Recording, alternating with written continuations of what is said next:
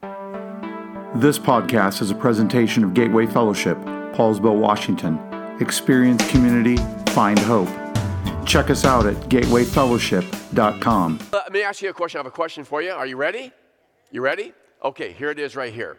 Um, in America, how many homes do you think have a nativity scene? So, what percentage of homes is going to be coming up here on the screen? Because I can see, there we go. What percentage of Americans have a nativity scene in their home? Now, just lock a number in, in, in, your mind, and I'm going to put four numbers up on the screen in just a moment. What percentage of Americans have a nativity scene in their home? All right, four, four, four numbers. Number one is 30%. So, just think about that. Maybe you were close to that. No, number two, 60%. Think about that. Number three, 10%. Think about that one. And number four is 40%. So here's what we're going to do we're going to have a clap off and we'll see who's right, okay? Um, so if you think 30% of American homes have a nativity scene, clap. Really? Okay. 60%. Wow. 10%? 40%. Okay, it's kind of hard. Um, I think it was like between 60% and 40%. Okay, so clap off, okay? Clap off. So 60%, 40%.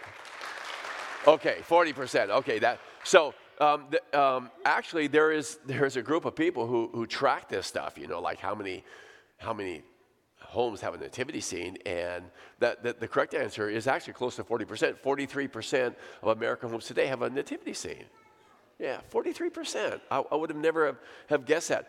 Nor would I have guessed that that's up since 2020 when it was 39%. So, you know, in 2020 there was 39%. Now it's kind of moved up uh, to 43%. I don't, they didn't say why, but more people today have a nativity scene than perhaps have ever before. So Jen's mom uh, lived with us until her passing. Um, just in September, September the 1st. But one of her last requests, interesting enough, um, is, was that Jen would place the, her nativity scene in our home, you know, where, where she was living.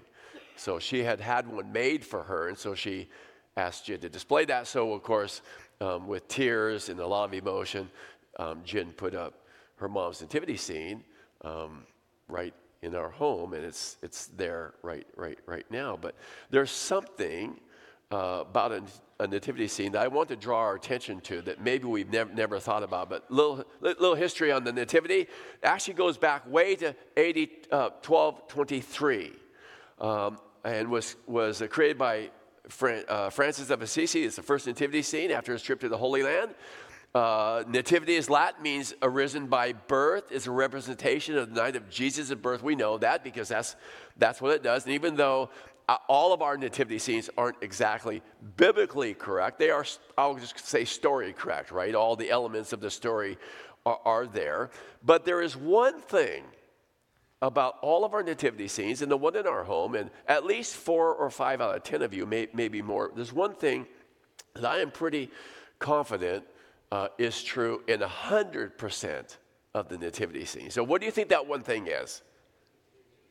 You, okay, baby Jesus, pretty good. Okay, I'm gonna push you further than that right there. That's that's like, what did you talk about today? Well, we talked about God in church. Of course we did. Okay, so of course, baby Jesus, you are right. But uh, let me push you a little further. What's the one thing true about every nativity scene? I think 100%. Jesus is true. Right, yeah, we have wise men, we have shepherds, we have you know other animals, all that kind of stuff, all, all, all of those things. Um, and I think I think you're you're probably there, and you, pro- you maybe even said it, and I just didn't didn't hear it. But the one thing that we always see is this: Jesus, the manger, is in the center of the scene. Think about that. That's what I want to talk to you about for, for just a few moments. It it matters so much uh, that the kids in our daycare recognized something was missing in our nativity scene downstairs. I just learned this this, this week when I was sharing today with, with the team. And this is the, a picture of the nativity scene that's downstairs with our children. It's all there, but what's missing? Yeah, exactly. Baby Jesus. And uh, to date, I checked just between services. We don't know where he is, you know. So, anyway, um, and, and it was the kids who discovered it. No, I, well, he wasn't born yet. You're giving the kids an out now. Don't, okay. But the kids go like, where's baby Jesus, right? Because baby Jesus is a part of the story, and baby Jesus and the manger is always in the center of the story. And so I, I just want to ask you some questions. Here they are. Think of how odd it would be to actually take Jesus out of the nativity and just have a nativity scene that didn't include Jesus. How odd would that be? That'd be weird. I mean, yeah, you'd probably look at you know your neighbor's nativity scene and go like something's wrong, and maybe you say something and, and maybe you don't, but like that's odd to take Jesus out of the nativity. That's what it's all about. You can take out, you know, the wise men and shepherds perhaps, but never Jesus. How odd would it be to take Jesus out of the story, right? I mean, the Christmas story, it's why we gather, it's why we, why we celebrate this time of year. But what if the story became everything else or anything else other than Jesus? Or how odd would it be if you went into your neighbor's home and you looked at their nativity scene and Jesus wasn't in the center of the story, but he was tucked in the corner? Maybe the shepherds were in the center, or maybe, maybe the, uh, you know, some of the animals or something, they were kind of moved to the center. And where's Jesus? And you're kind of looking around, he's tucked back, back in, the, in, the, in the corner. How odd would that be? It would be odd. But is that something that we kind of do in life?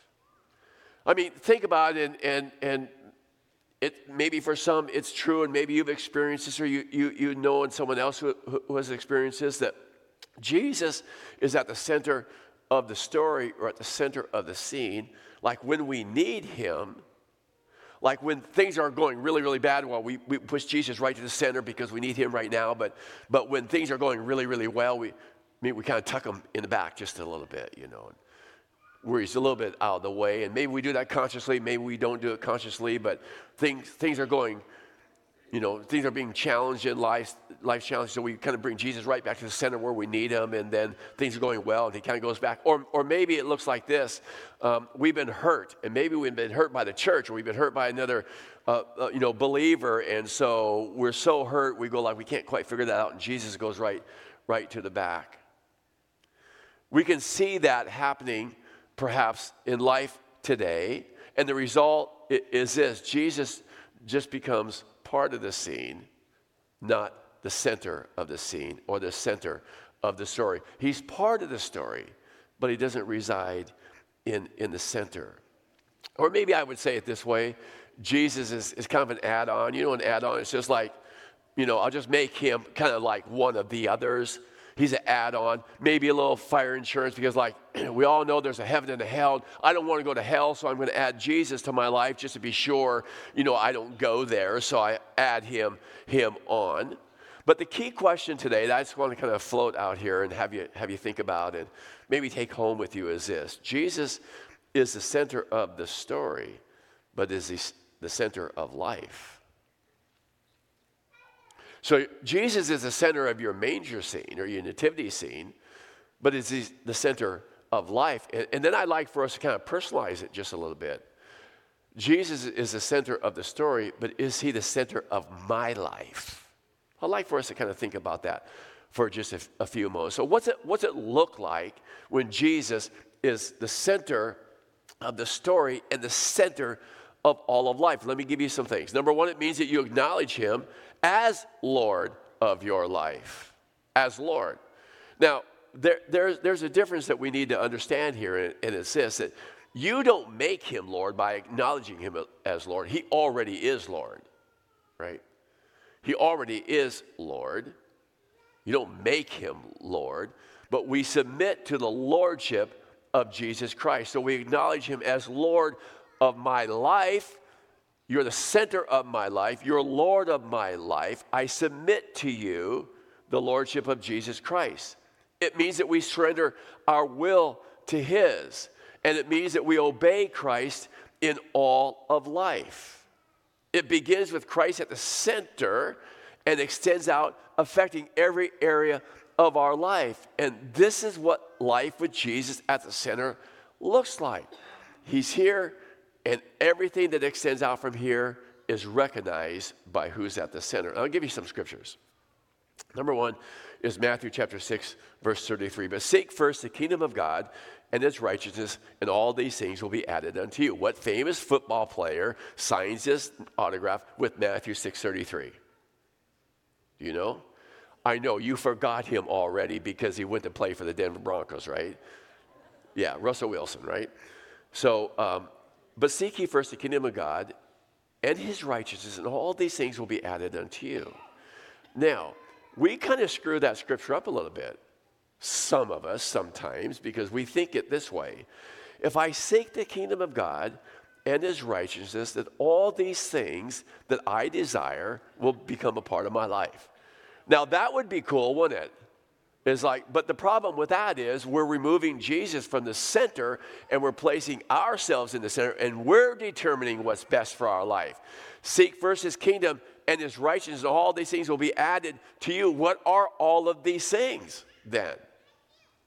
Here's what happens when we seek the kingdom, when we seek God, when we seek his righteousness, then his priorities become my priorities and those things are added to my life. Now it's about who He is, not about who I am. Now it's about what He wants and what He desires, not what I want and I desire. But seek ye first the kingdom of God and His righteousness, and all these things will be added to you. That's making Him Lord of your life. Number two, Colossians chapter 3, verse 17. And whatever you do in word or deed, everybody say word and deed, because that's going to be important in just a moment. Do everything in the name of the Lord Jesus, giving thanks to God the Father through him. Whatever you do, word, the, our, our voices, or your, our deeds, our actions, do everything in the name of the Lord Jesus because he's at the center. Galatians chapter 2, verse 20 I have been crucified with Christ. It is no longer I who live, but Christ who lives in me. And the life I, I now live in the flesh, I live by faith in the Son of God who loved me and gave himself for me. John chapter 15, verse 5 I am the vine, you are the branches. Whoever abides in me and I in him, he it is that bears much fruit. For apart from me, you can do nothing. Nothing. It's making him Lord of our life. It's Jesus at the center of the story, the center of the scene, and center of my life. When people see Jesus at the center of life, they observe a difference in three key areas, and I want to give them to you. And I, I will even suggest that, it, that if, if he isn't seen in these three areas, then you kind of wonder where a person is in the relationship with Jesus. Three, three key areas. Number one is in behavior. If Jesus is the center of our life, that will be observable in our behavior. So I used to ask mom, um, when, when she was alive, when I was a little guy. I was the Christmas baby, right? Um, mom, what do you want? We had, so I had four siblings. So, mom, what, what do you want for Christmas? And you know what? I don't know how many years she would say, all I want is good kids.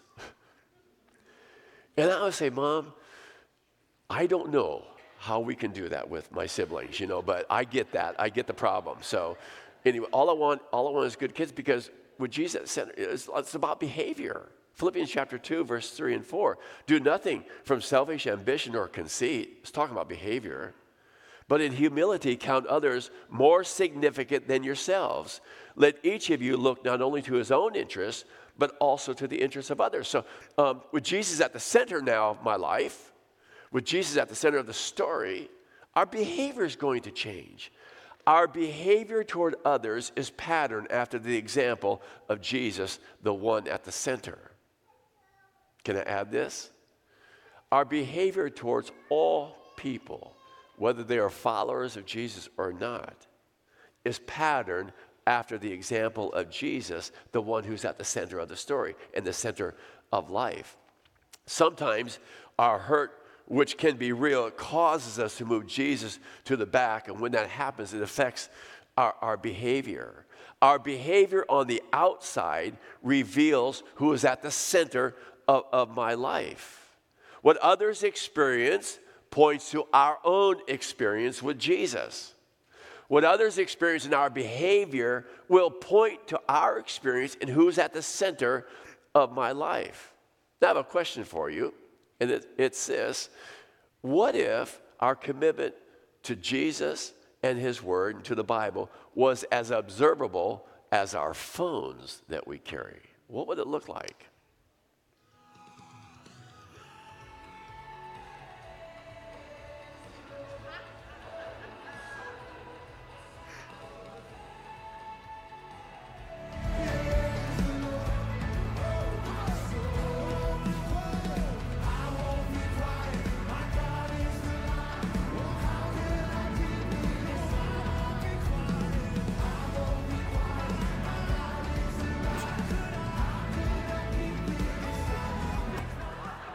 So there you go, right there. Yeah.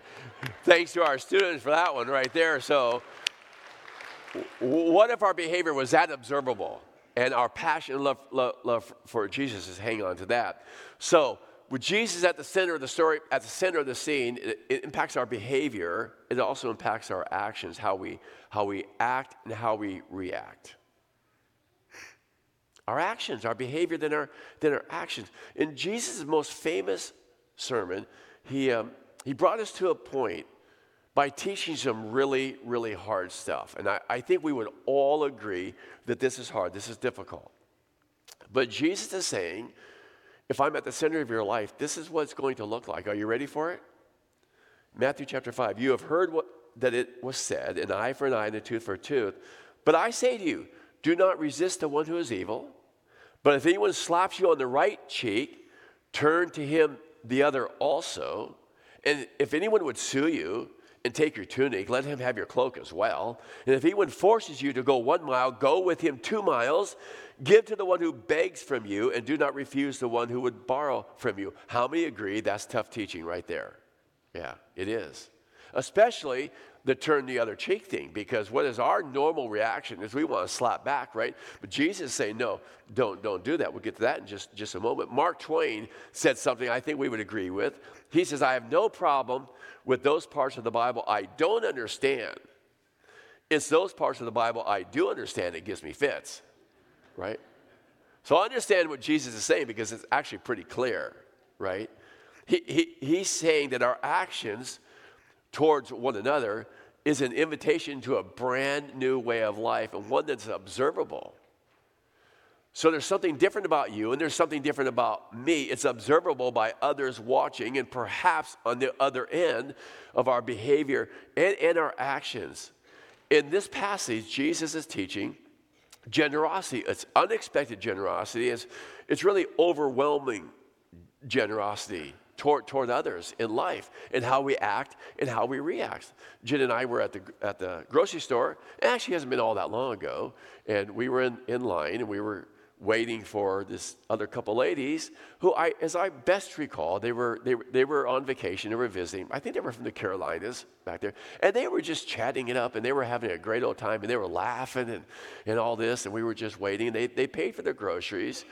And then she'd gotten cash back and she walked away and she put $60 down on the thing. And she said, That's for your groceries.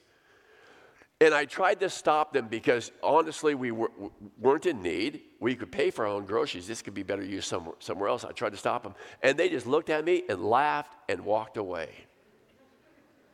Here's the deal I've not forgotten that. I haven't forgotten that. This overwhelming generosity towards other people, you just don't forget that, do you? You don't. And this is what Jesus calls you and me to. He's, he's calling us to a brand new way of life. Offer the other cheek might be the most difficult part of that teaching, but Jesus is, is doing this. He's teaching us about a, a, a course of action, right? A lifestyle. Uh, that's everything. That's, that's Jesus at the center right there that sets us apart from the world, where the world speaks of retaliation. Jesus says, Don't retaliate, but be marked by your actions of love for others. This is what we get to do. This is what it looks like with Jesus in the center of the story, in the center of the scene, in the center of my life. Finally, um, it's observable in our passions. So, our behavior, our actions, and our passions. What do we talk about?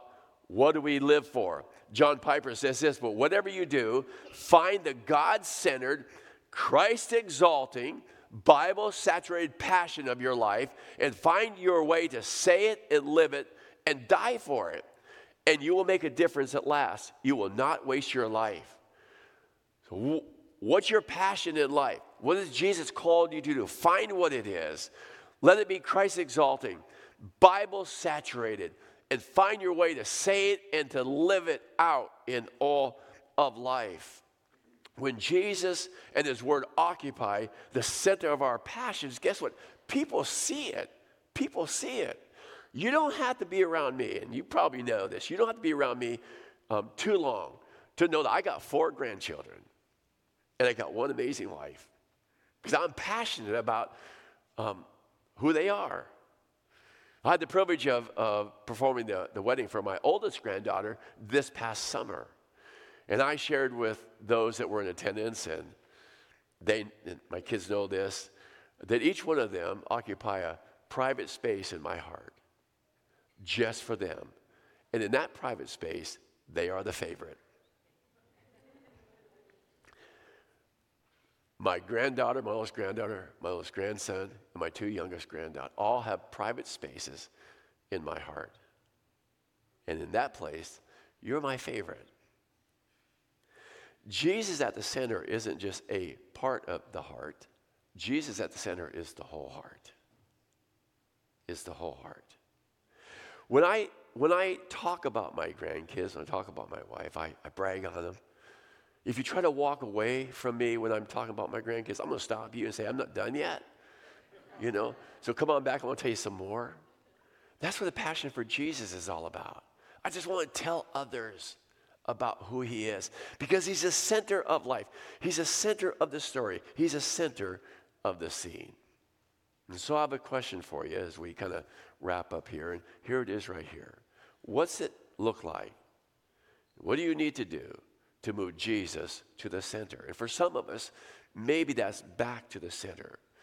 Maybe you kind of fall into one of those categories I talked about where things have been going amazingly well in your life and Jesus has just kind of slipped to the back of the scene, back to behind something else.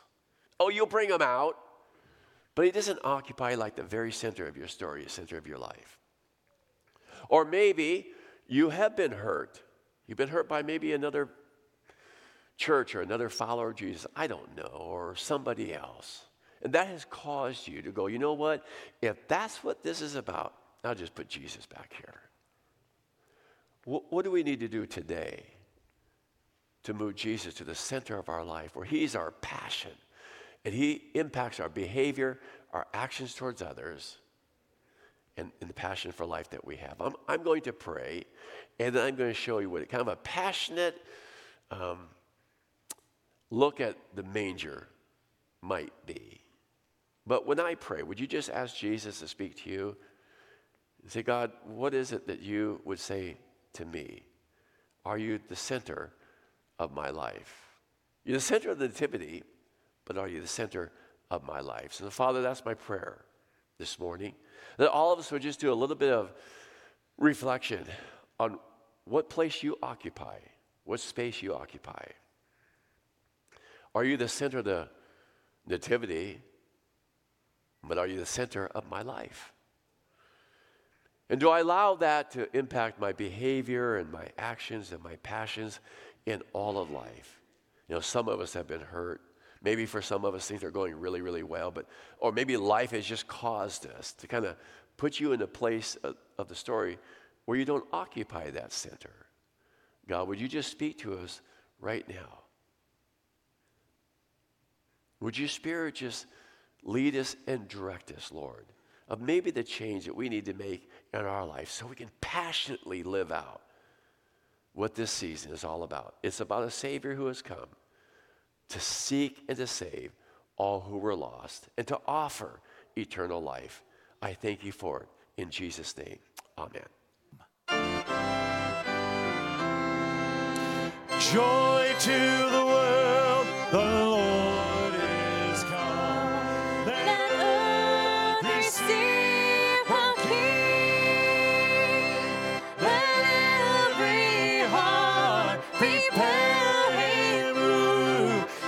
heaven and nature sing, and heaven and nature sing, and heaven and, heaven and nature sing. Joy to the earth, the Savior